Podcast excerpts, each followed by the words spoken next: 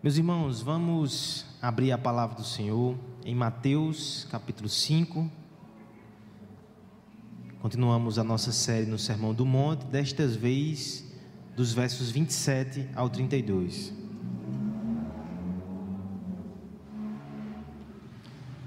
Em oração, para que a altura do som continue nesses termos, né?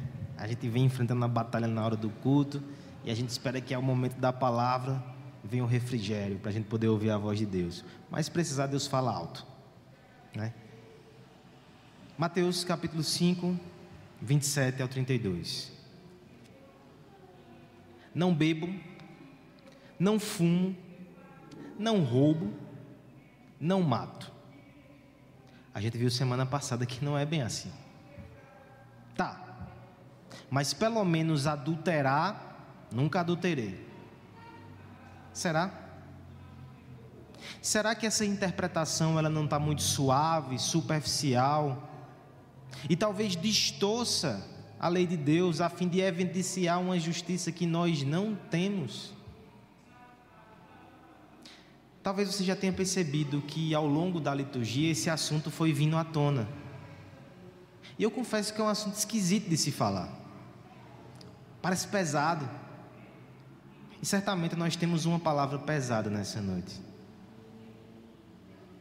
Confesso aos irmãos que isso vem para mim com dificuldade também. Letícia acompanha os, as minhas lutas na semana com o sermão. E assim como a semana passada, esse veio doído. Mas uma coisa eu sei, meus irmãos: duro não é ouvir palavras duras de Deus. Duro é não ouvi-lo. Duro é ser entregue aos nossos próprios descaminhos. Mesmo que o Senhor fale coisas que de alguma maneira possam nos machucar, Ele faz para curar, Ele faz para salvar. Você é bem-aventurado por estar aqui diante da palavra de Deus nessa noite, porque a graça que emana desse texto para nossas vidas.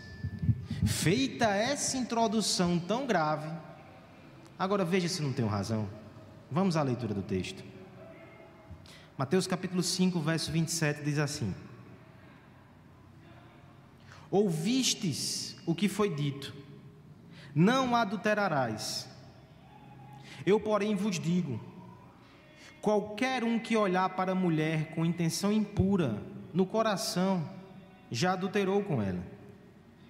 Se teu olho direito te faz tropeçar, arranca-o e lança-o de ti. Pois te convém que se perca um dos teus membros e não seja todo o teu corpo lançado no inferno. Se a tua mão te faz tropeçar, a tua mão direita te faz tropeçar, corta-o e a lança de ti, pois te convém que se perca um dos teus membros e não vá todo o teu corpo para o inferno. Também foi dito: Aquele que repudiar sua mulher, dê-lhe carta de divórcio. Eu, porém, vos digo: qualquer um que repudiar sua mulher, exceto em caso de relações ilícitas, a expõe a tornar-se adúltera, e aquele que casar com a repudiada comete adultério. Convido você nesse instante a orar mais uma vez. Pai amado e Pai bendito, nós te agradecemos porque o Senhor continua falando conosco. E eu te peço que nesse instante abra os nossos ouvidos e o nosso coração para receber a tua palavra, Senhor. Que possamos ouvir nitidamente a tua voz e que possamos responder com submissão, com fé, com esperança. No nome de Jesus. Amém. Qual é o lugar que o cristianismo ocupa na sociedade? Qual é o raio de influência da palavra de Deus? Qual é o espaço da religião na arena pública? Nós temos uma resposta para isso que hoje é muito afiada, muito forte. Possivelmente você já ouviu. A ideia é que religião e fé diz respeito somente ao nosso âmbito mais privado e particular, não deve ser levado à praça, não deve ser levado à esfera, pública, é assunto privado. comentando essa posição há muito tempo atrás, com uma certa ironia. C.S. Lewis disse o seguinte: quando o mundo diz, você pode ser religioso quando estiver sozinho, completa em sussurros, e eu farei de tudo para que isso jamais aconteça. Transformar o cristianismo num negócio particular, ao mesmo tempo que proíbe toda a privacidade, veja, isso foi antes das redes sociais, é relegá-lo ao fim do arco-íris, ou para o dia de São Nunca. Mas não é exatamente sobre essa posição que eu quero falar com você. Eu quero falar de outra que anda muito perto dessa, apesar de ser contraditória. Porque na nossa sociedade também há aquela ideia que se propaga que é a seguinte: ah, não. A Bíblia, o cristianismo, deve se ocupar de questões espirituais, de fazer bem ao próximo, de obras de caridade. Agora, a vida particular dos indivíduos, a vida, a sexualidade dos indivíduos, a vida íntima, não. Deus não se importa com essas coisas comezinhas, não. Aquilo que acontece entre quatro paredes, o Senhor não, não se preocupa com isso, a religião não deve invadir esse espaço. Você percebe que contradição? Geralmente, os mesmos homens que defendem que o cristianismo não pode estar nos assuntos da praça, também o expulsam do quarto. A pergunta é: onde é que fica a fé?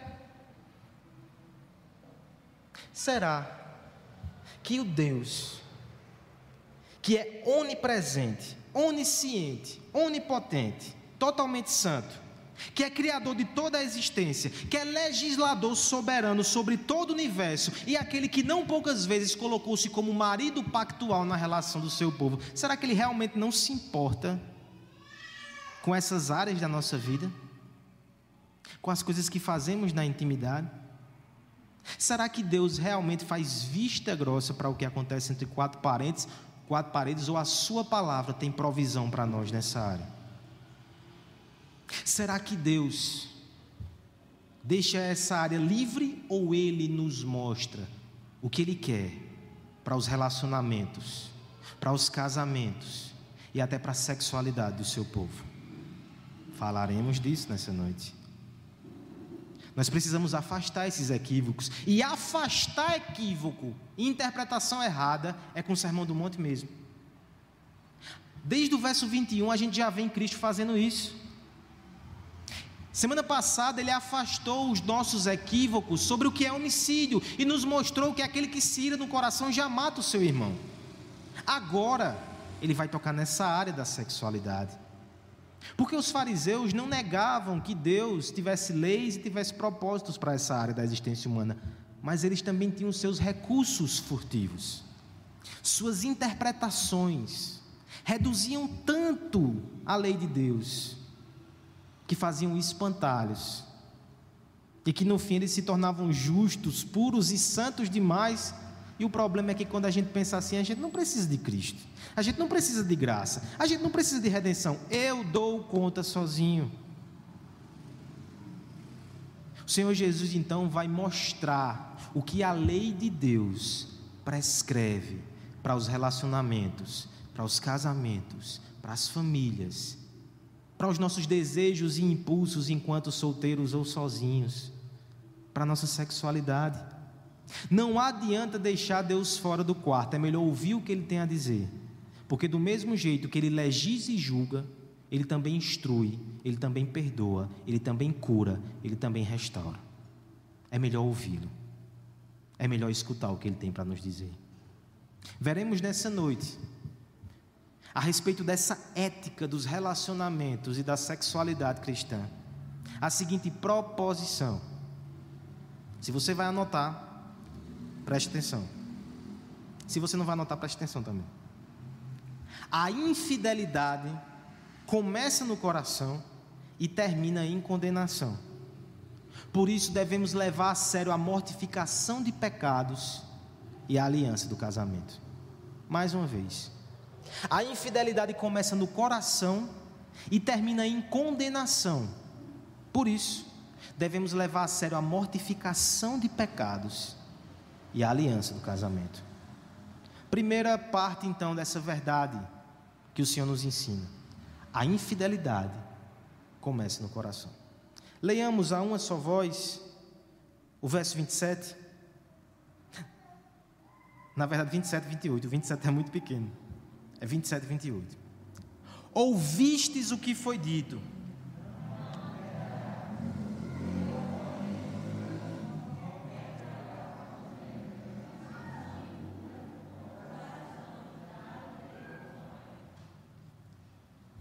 Será que julgaríamos invasivo da parte de Deus entrar na intimidade de um casal, na intimidade do lar, no, no quarto do casal? Se pensamos assim, talvez nós nos escandalizemos ainda mais, porque Deus não tem acesso somente a esse recândito, recôndito.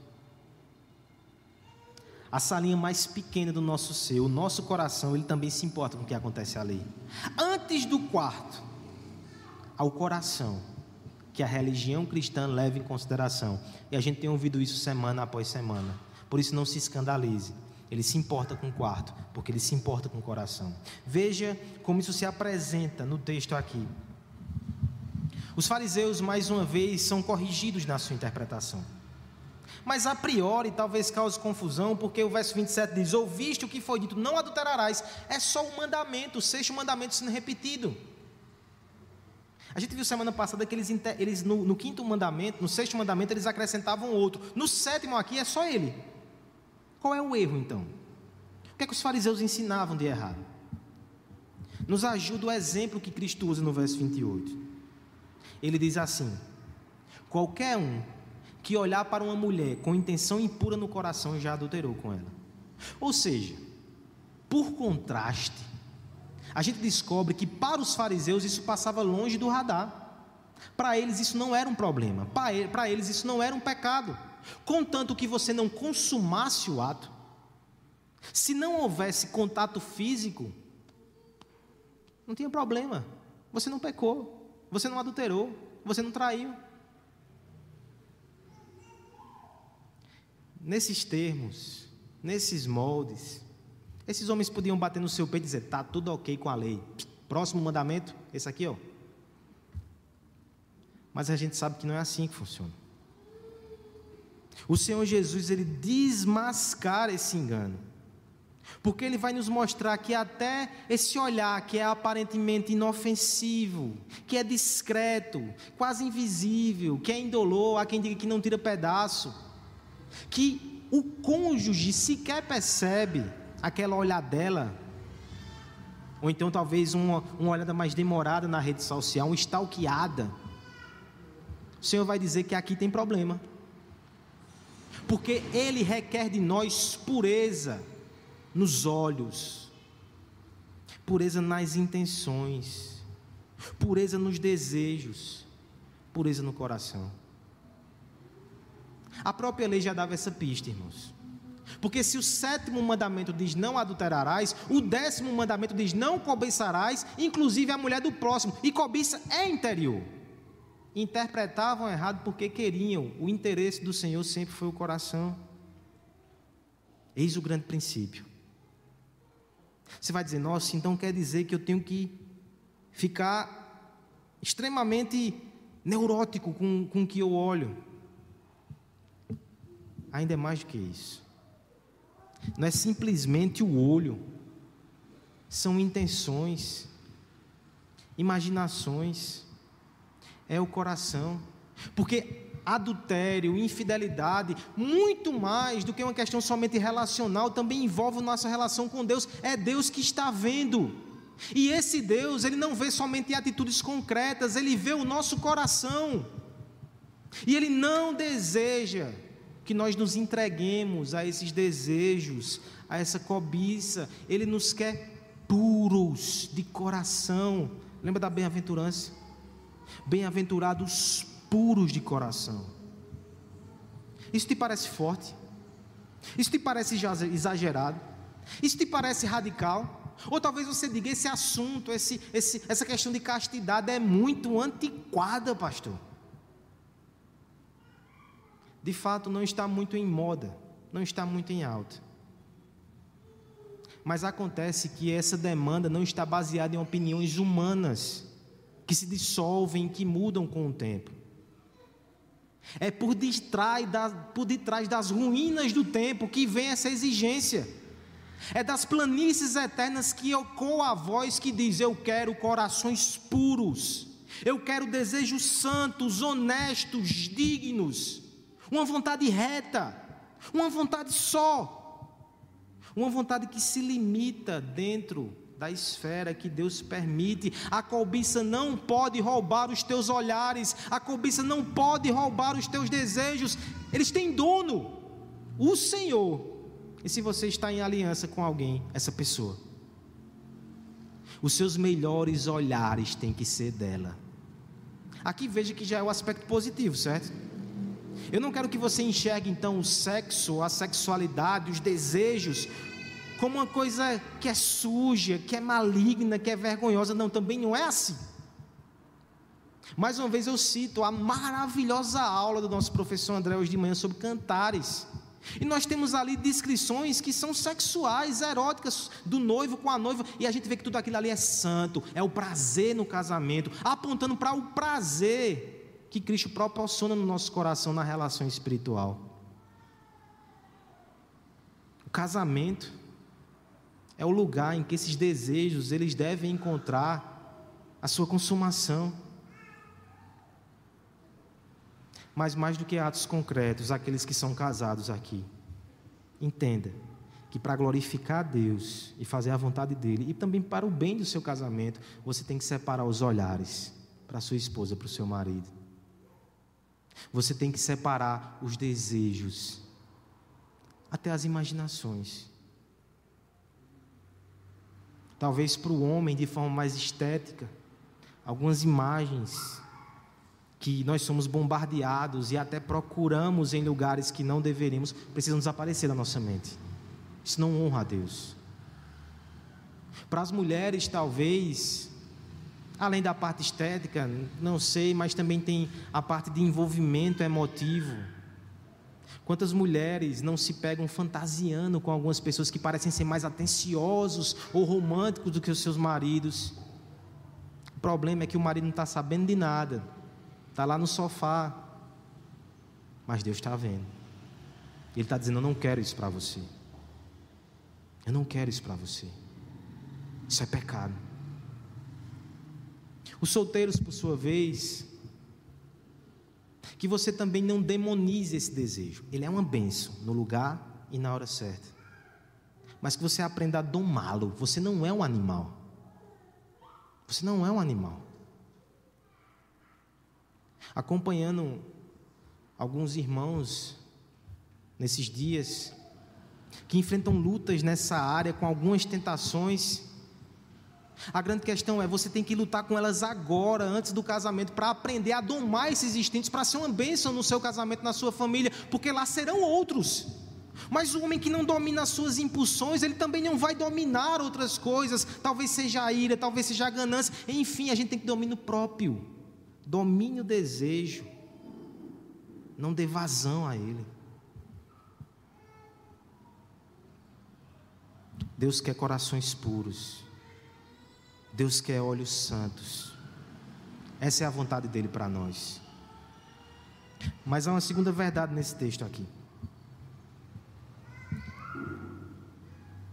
O adultério ou a infidelidade começa no coração e termina em condenação.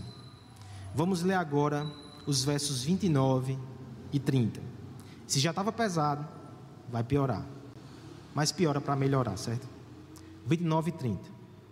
Se teu olho direito te faz tropeçar, todos juntos, arranca-o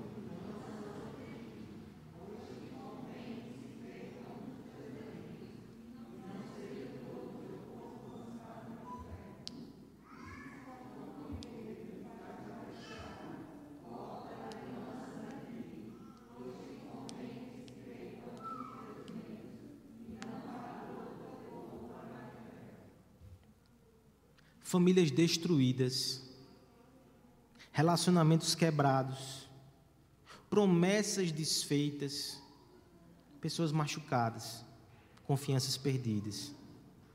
Ah, são inúmeras consequências que nós temos aqui, que você poderia listar e que nós poderíamos usar para dizer isso não é um bom caminho. Mas sabe qual é o pior de todos eles?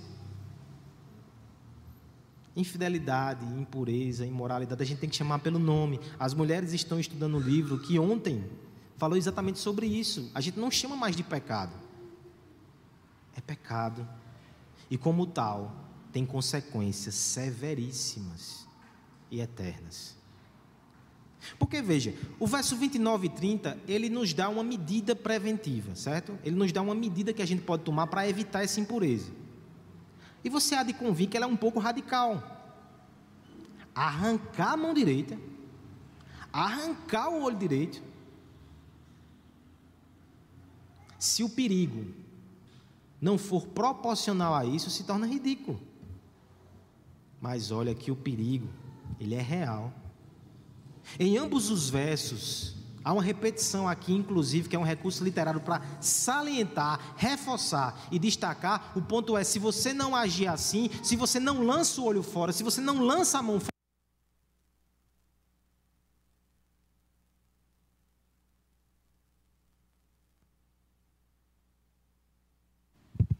Se você não lança esses membros fora, a alternativa é pior.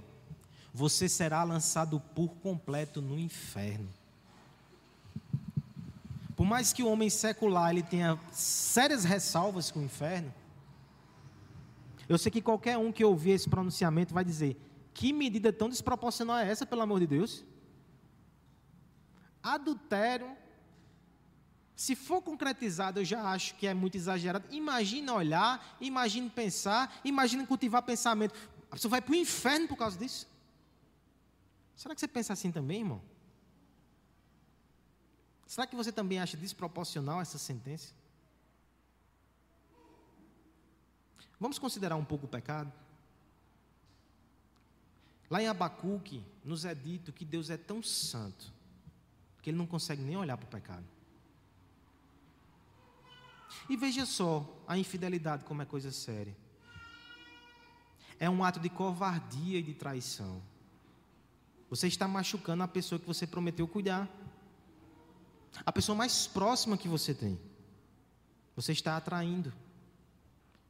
Alguém já disse: se um homem ou uma mulher faz isso com a sua esposa, ele não é confiável para nada, ele vai trair qualquer pessoa. É sério. É sério também porque é um ato de rebelião contra o rei do universo. Porque ele disse: você tem que fazer isso, se contentar com isso, e eu vou lhe abençoar nisso. E você diz: não, eu quero de outro jeito, eu vou tomar pela força, eu vou roubar aquilo que não é meu. Alguém já disse que a cobiça é falta de fé. Você não está acreditando no que Deus disse, que você ia ser feliz por esse caminho. Essa palavra, inclusive, é para os solteiros, que talvez já estejam sozinhos e sem perspectiva. E talvez Deus tenha isso para você mesmo, mas a palavra é: você tem que ter fé em Deus, Ele vai te alegrar, Ele vai te suprir na sua situação. Você não precisa dar vazão ou ouvir as cantilenas do pecado, porque isso é odioso aos olhos de Deus, é não crer na Sua palavra é não confiar no que ele diz, é se rebelar contra a sua vontade. Por isso que a punição é tão severa. E um último aspecto. Nosso irmão Guilherme salientou muito bem aqui na liturgia. Casamento e relacionamento é uma figura de Deus com a igreja. Todo casamento ele prega alguma coisa para o mundo. E quando você se entrega à infidelidade, você está pregando que Cristo não é fiel à sua igreja que Cristo não é confiável. E para Deus, isso é detestável. Eu sei que são cores escuras e fortes que eu estou pintando esse quadro. Mas é porque a gente vive numa sociedade muito imoral, muito insensível. Uma sociedade que nos faz torcer em filmes, séries ou novelas por adultérios. Você nunca percebeu isso, como nós somos induzidos a isso? Nós vivemos numa sociedade que não se importa em exposição do corpo, em alimentar certos desejos no, nos nossos olhos, no nosso coração. Parece que ninguém se importa com isso nesse mundo onde vivemos. Mas deixa eu te dizer uma coisa: Deus se importa, leva a sério, está chamando a tua atenção aqui nessa noite, com palavras duras, com voz de trovão. Porque enquanto o nosso diagnóstico é muito leve, a gente evita tratamentos dolorosos. Mas quando a gente percebe a seriedade da coisa, nós estamos dispostos a pedir ajuda, a rogar pelo auxílio divino. Meus irmãos, nesses dias de, só para ilustrar essa verdade, nesses dias de pandemia, estatisticamente, o consumo de pornografia cresceu. Isso tem a ver com várias razões. Mas eu louvo a Deus que no meio dessa crise moral, que às vezes alcança até a igreja, eu fui procurado por vários jovens, muitos deles não eram nem daqui, pedindo ajuda, pedindo socorro. E o que é que eu vejo?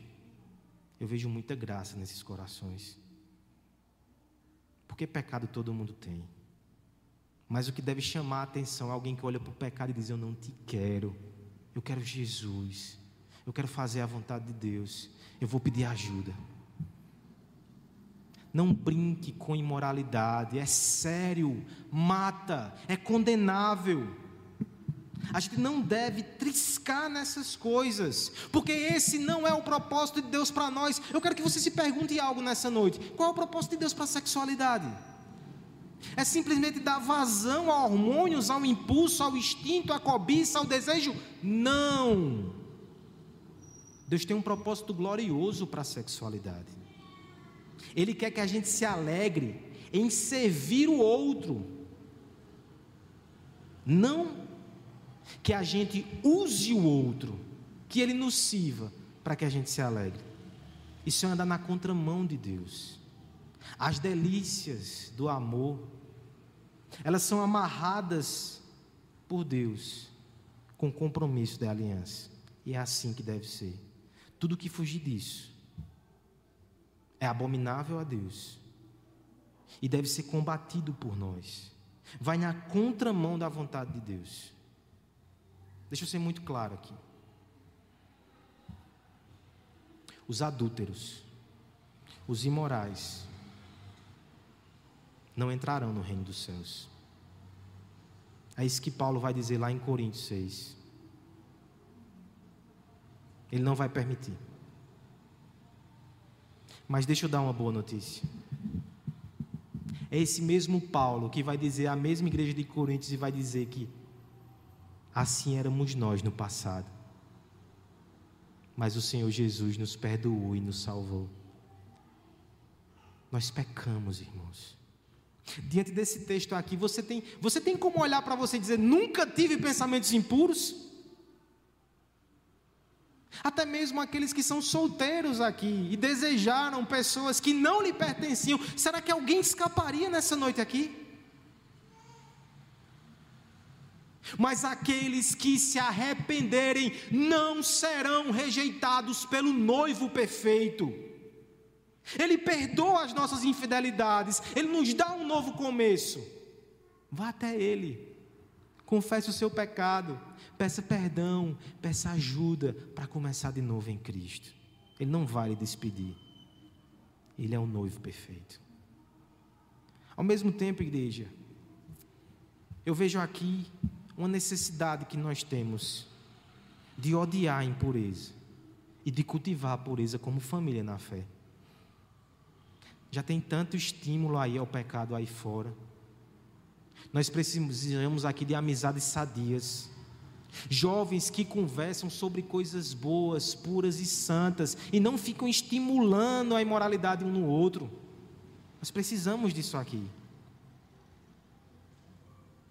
Nós precisamos criar os nossos filhos num ambiente assim, porque o mundo está cheio de imoralidade. Nós precisamos de casais e de famílias aqui que estimulam uns aos outros a honrar o casamento, a preservar a santidade, a investir no outro, a se sacrificar pela esposa, porque conselho maligno, o mundo está cheio aí fora. Nós precisamos desse ambiente aqui de graça. Nós precisamos do ensino que nos ajuda a fugir do pecado e amar a santidade de Cristo. Por isso que pregações como essas são necessárias. fazem bem à nossa alma. Porque a infidelidade começa no coração, termina em condenação. Arrependa-se antes de chegar lá. Duas medidas então são incentivadas a nós pelo texto. Por causa dessa realidade tão dura, a primeira delas é que nós devemos levar a sério a mortificação de pecados. Vamos ler mais uma vez esses mesmos versos, o verso 29 e o verso 30, a uma só voz. Se o teu olho direito te faz tropeçar, todos.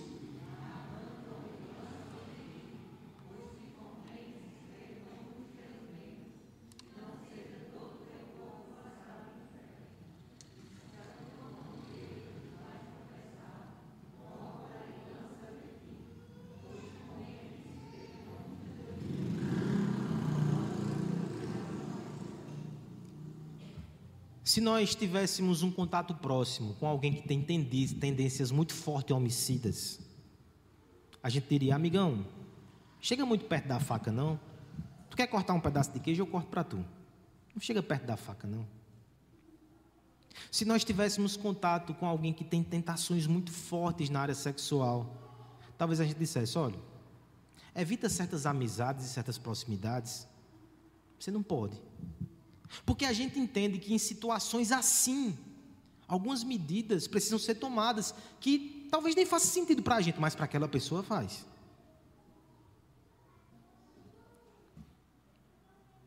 Nossa situação, ela é séria. É por isso que demanda-se de nós medidas muito sérias. Arranca o teu braço, arranca a tua mão, arranca o teu olho. A gente vai interpretar isso de forma literal? Teve gente na história da igreja que interpretou.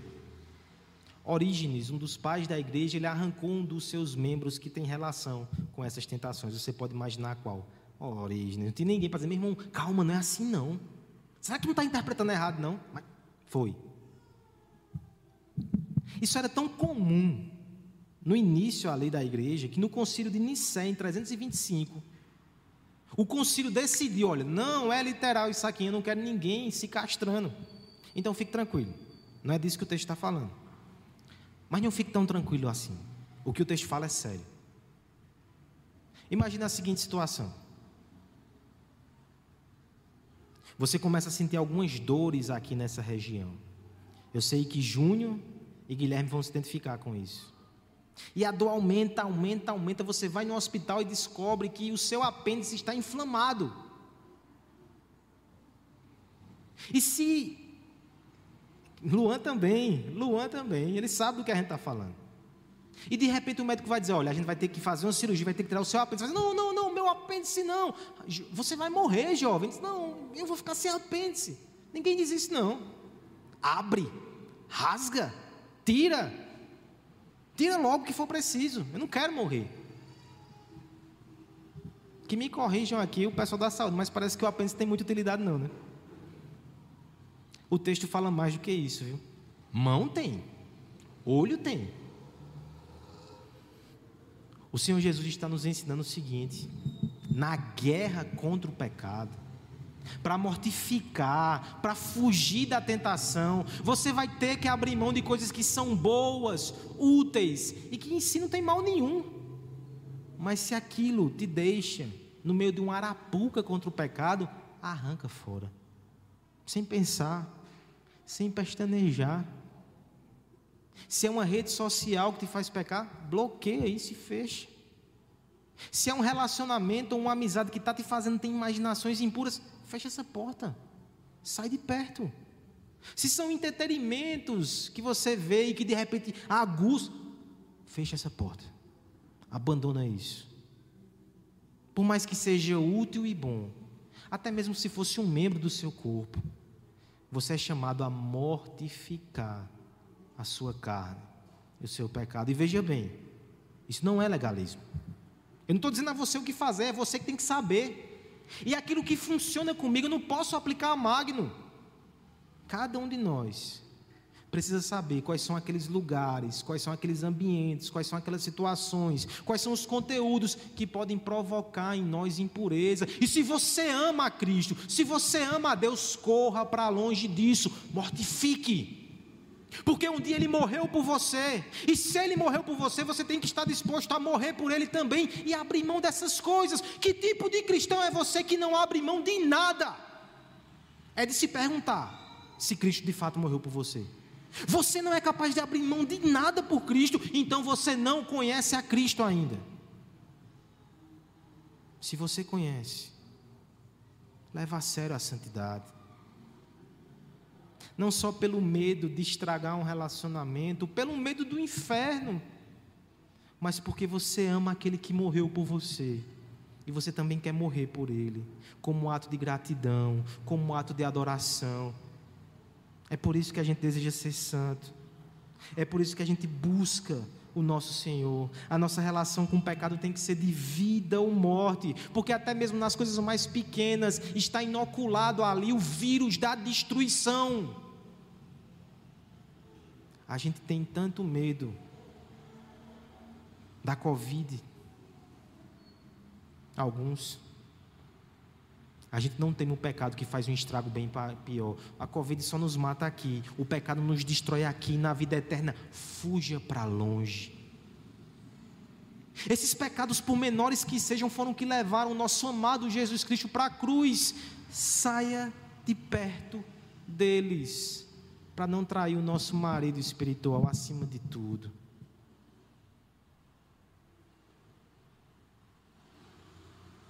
Chegamos aqui na parte final do nosso texto. Além dessa postura muito séria de mortificação, há uma última recomendação do texto, para que sejamos mais puros e para que nos afastemos desses caminhos de infidelidade.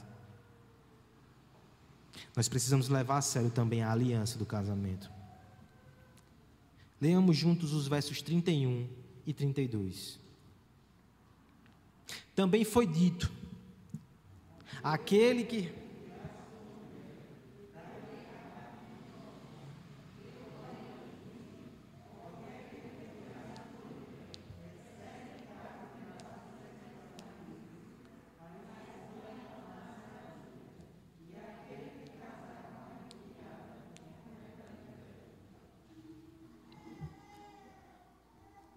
Eu confesso que há uma certa dificuldade com esses dois versos, porque alguns optam por fazer uma pregação somente com esse trecho. Mas eu entendo que começou falando sobre adultério e no final do verso 32 fala sobre adultério, eles estão conectados. Existe uma relação do nosso conceito de divórcio e nosso conceito de casamento com a luta pela pureza. Existe uma relação direta. Nós entendemos isso de alguma medida, porque, por exemplo, nós entendemos que a fidelidade, é importante para manter o casamento. Mas a ideia que o texto vai passar para nós aqui é que o casamento também é importante para manter a fidelidade. O casamento é instrumento de Deus para nos conservar naquilo que Deus quer para nós. É isso que o texto ensina. Vai falar sobre divórcio, mas o pano de fundo é a importância, a utilidade da aliança. Nós temos aqui mais uma vez o Senhor Jesus corrigindo os fariseus. E o erro aqui é terrível. Eles diziam assim: aquele que repudiar sua mulher lhe dê carta de divórcio. Está na Bíblia, Deuteronômio, capítulo 24. Mas qual era o contexto que isso foi dito? A Bíblia estava regulando uma questão de fato, estava havendo muitos divórcios. E geralmente eram divórcios injustos que colocavam a mulher numa situação complicadíssima. Os homens estavam se divorciando no tempo de Moisés por qualquer capricho, por qualquer besteira. Há relatos de rabinos que vão discutir, por exemplo, se a mulher fizer uma comida que desagrada o marido, se é motivo suficiente para abandoná-la. Isso existia. E aqueles homens abandonavam suas esposas por qualquer motivo. E como eles não se dignavam a dizer o que aconteceu de forma mais solene, até escrita, pairava sobre elas a dúvida, por exemplo, de adultério que naquele contexto era punido por morte. Olha que coisa terrível. O que é que Moisés fez? Vai abandonar a esposa? Bota no papel. Dê uma carta de divórcio, diga por que você está fazendo isso. Dê os seus motivos, porque pode ser que a gente veja e diga: não, isso aqui foi injusto com essa mulher. Esse homem aqui pecou. era estar em paz. Bote na carta de divórcio. Isso foi uma garantia, isso foi um direito, isso foi para proteger as mulheres do coração duro dos homens. Mas o coração duro dos homens é muito criativo, irmãos. Os fariseus, eles chegavam a dizer que praticamente o Senhor mandava que o divórcio acontecesse.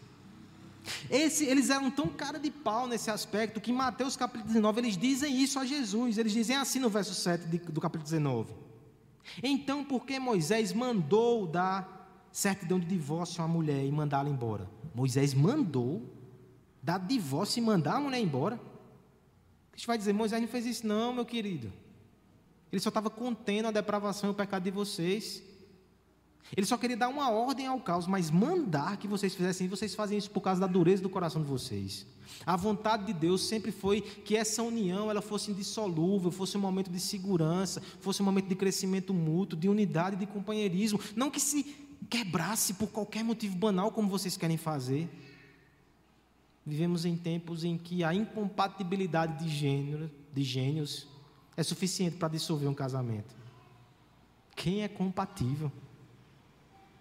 Quem é compatível? Qual é a relação aqui que está sendo feita então por Jesus? Ele vai dar uma sentença muito forte. Eu, porém, vos digo que o divórcio injusto, o divórcio sem motivos, ele vai dizer qual é o motivo que legitima um divórcio, que é a impureza sexual. Veja como é sério. Pode desfazer essa aliança. Mas se não for esse motivo, for qualquer motivo banal e tolo, o casamento não é desfeito de verdade aos olhos de Deus. Finge o que quiser, você está colocando essa mulher diante de um adultério. Você percebe como a, deturpação do coração do homem é grande? Aquilo que Deus criou para ser um abrigo da pureza, um lugar onde os desejos eles se consumam, onde a gente fica protegido, agora se torna palco de pecado sobre pecado. É isso que os homens fazem. E a gente não pode permitir que isso aconteça. Quando a gente desvaloriza o casamento, desvaloriza a aliança, banaliza o divórcio, a gente está contribuindo para um cenário de mais e mais impurezas.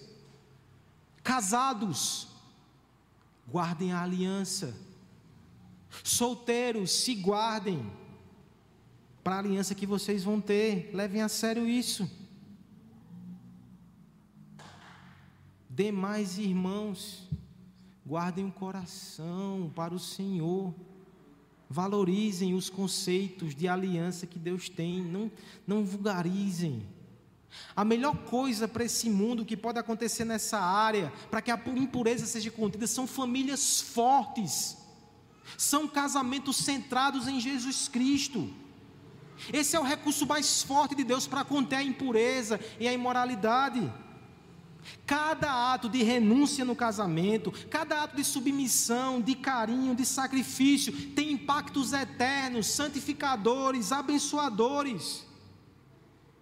Nós precisamos valorizar e não banalizar a família. Nós devemos levar a aliança a sério. No estudo dos homens que tivemos ontem, nós falamos sobre isso. Nós falamos sobre a primazia do casamento e foi muito, muito impactante. O Diácono Everaldo nos conduziu nessa reflexão, muito impactante. Nós não devemos colocar a carreira à frente do casamento. Os contratos de trabalho são temporários, o pacto e a aliança é eterna. Nós não devemos colocar sequer o filho à frente do casamento, porque os filhos vão embora e devem ir. E se você hipoteca tudo nas costas do filho, quando ele for embora, o que, é que vai acontecer? Essa família vai ser destruída. Acima de tudo, nós temos que cuidar dessa aliança. Homens e mulheres aqui nessa noite, cuidem, protejam, amem suas esposas e seus maridos. Isso vai afastar a impureza. Isso vai ajudá-los a fazer a vontade de Deus e a caminhar mais perto de Cristo. Solteiros, Caminhe para isso com seriedade. Talvez vocês sejam muito novos, mas que esse seja o seu alvo. Que você espere, que você se prepare, que você valorize. Temos alguns irmãos que talvez não tenham um dom do casamento. Precisamos falar sobre isso. Mas mesmo, mesmo você, irmão, que Deus lhe chamou para outras, outras empreitadas no seu reino. Mesmo você que talvez já passou pela experiência e acha que não, não tem mais essa perspectiva na sua vida, valorize e cuide das famílias do casamento. Porque quanto mais você protege essa instituição, mais de forma geral a sociedade ela vai ser amenizada na sua impureza. Isso vai lhe ajudar também nos seus combates. Todos devemos zelar pela família, pelo casamento, para que possamos nos afastar da impureza. Quanto mais você entende o que é a aliança, mais você entende o que Cristo fez e representa. Mais você entende como coração puro a gente só tem com Ele. Para que sejamos esposos, mulheres, jovens, fiéis, homens e mulheres que honram a Deus, nós precisamos nos entregar a esse noivo perfeito que purifica o nosso coração. Deus se importa com aquilo que acontece entre quatro paredes. Mas lembre-se, Ele não é aquele somente que legisla e julga, Ele também é aquele que acolhe, que perdoa, que renova, que transforma, que santifica.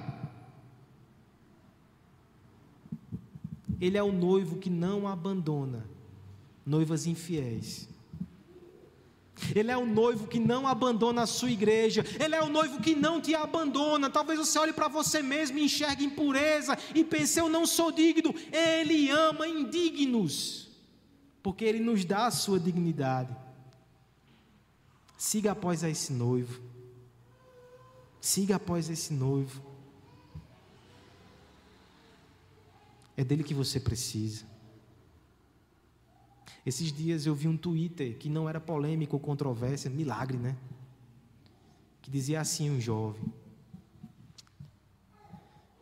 Deus me ajudou a enfrentar os pecados de imoralidade, não através de conselhos morais, mas através da pregação do meu pastor que me fez amar a Jesus Cristo. Os prazeres terrenos, eles são bons e apetecem os olhos, mas não se comparam aos prazeres espirituais. As delícias que lemos em cantares são sombras, são tipos do amor de Cristo, do prazer que Cristo dá à sua noiva.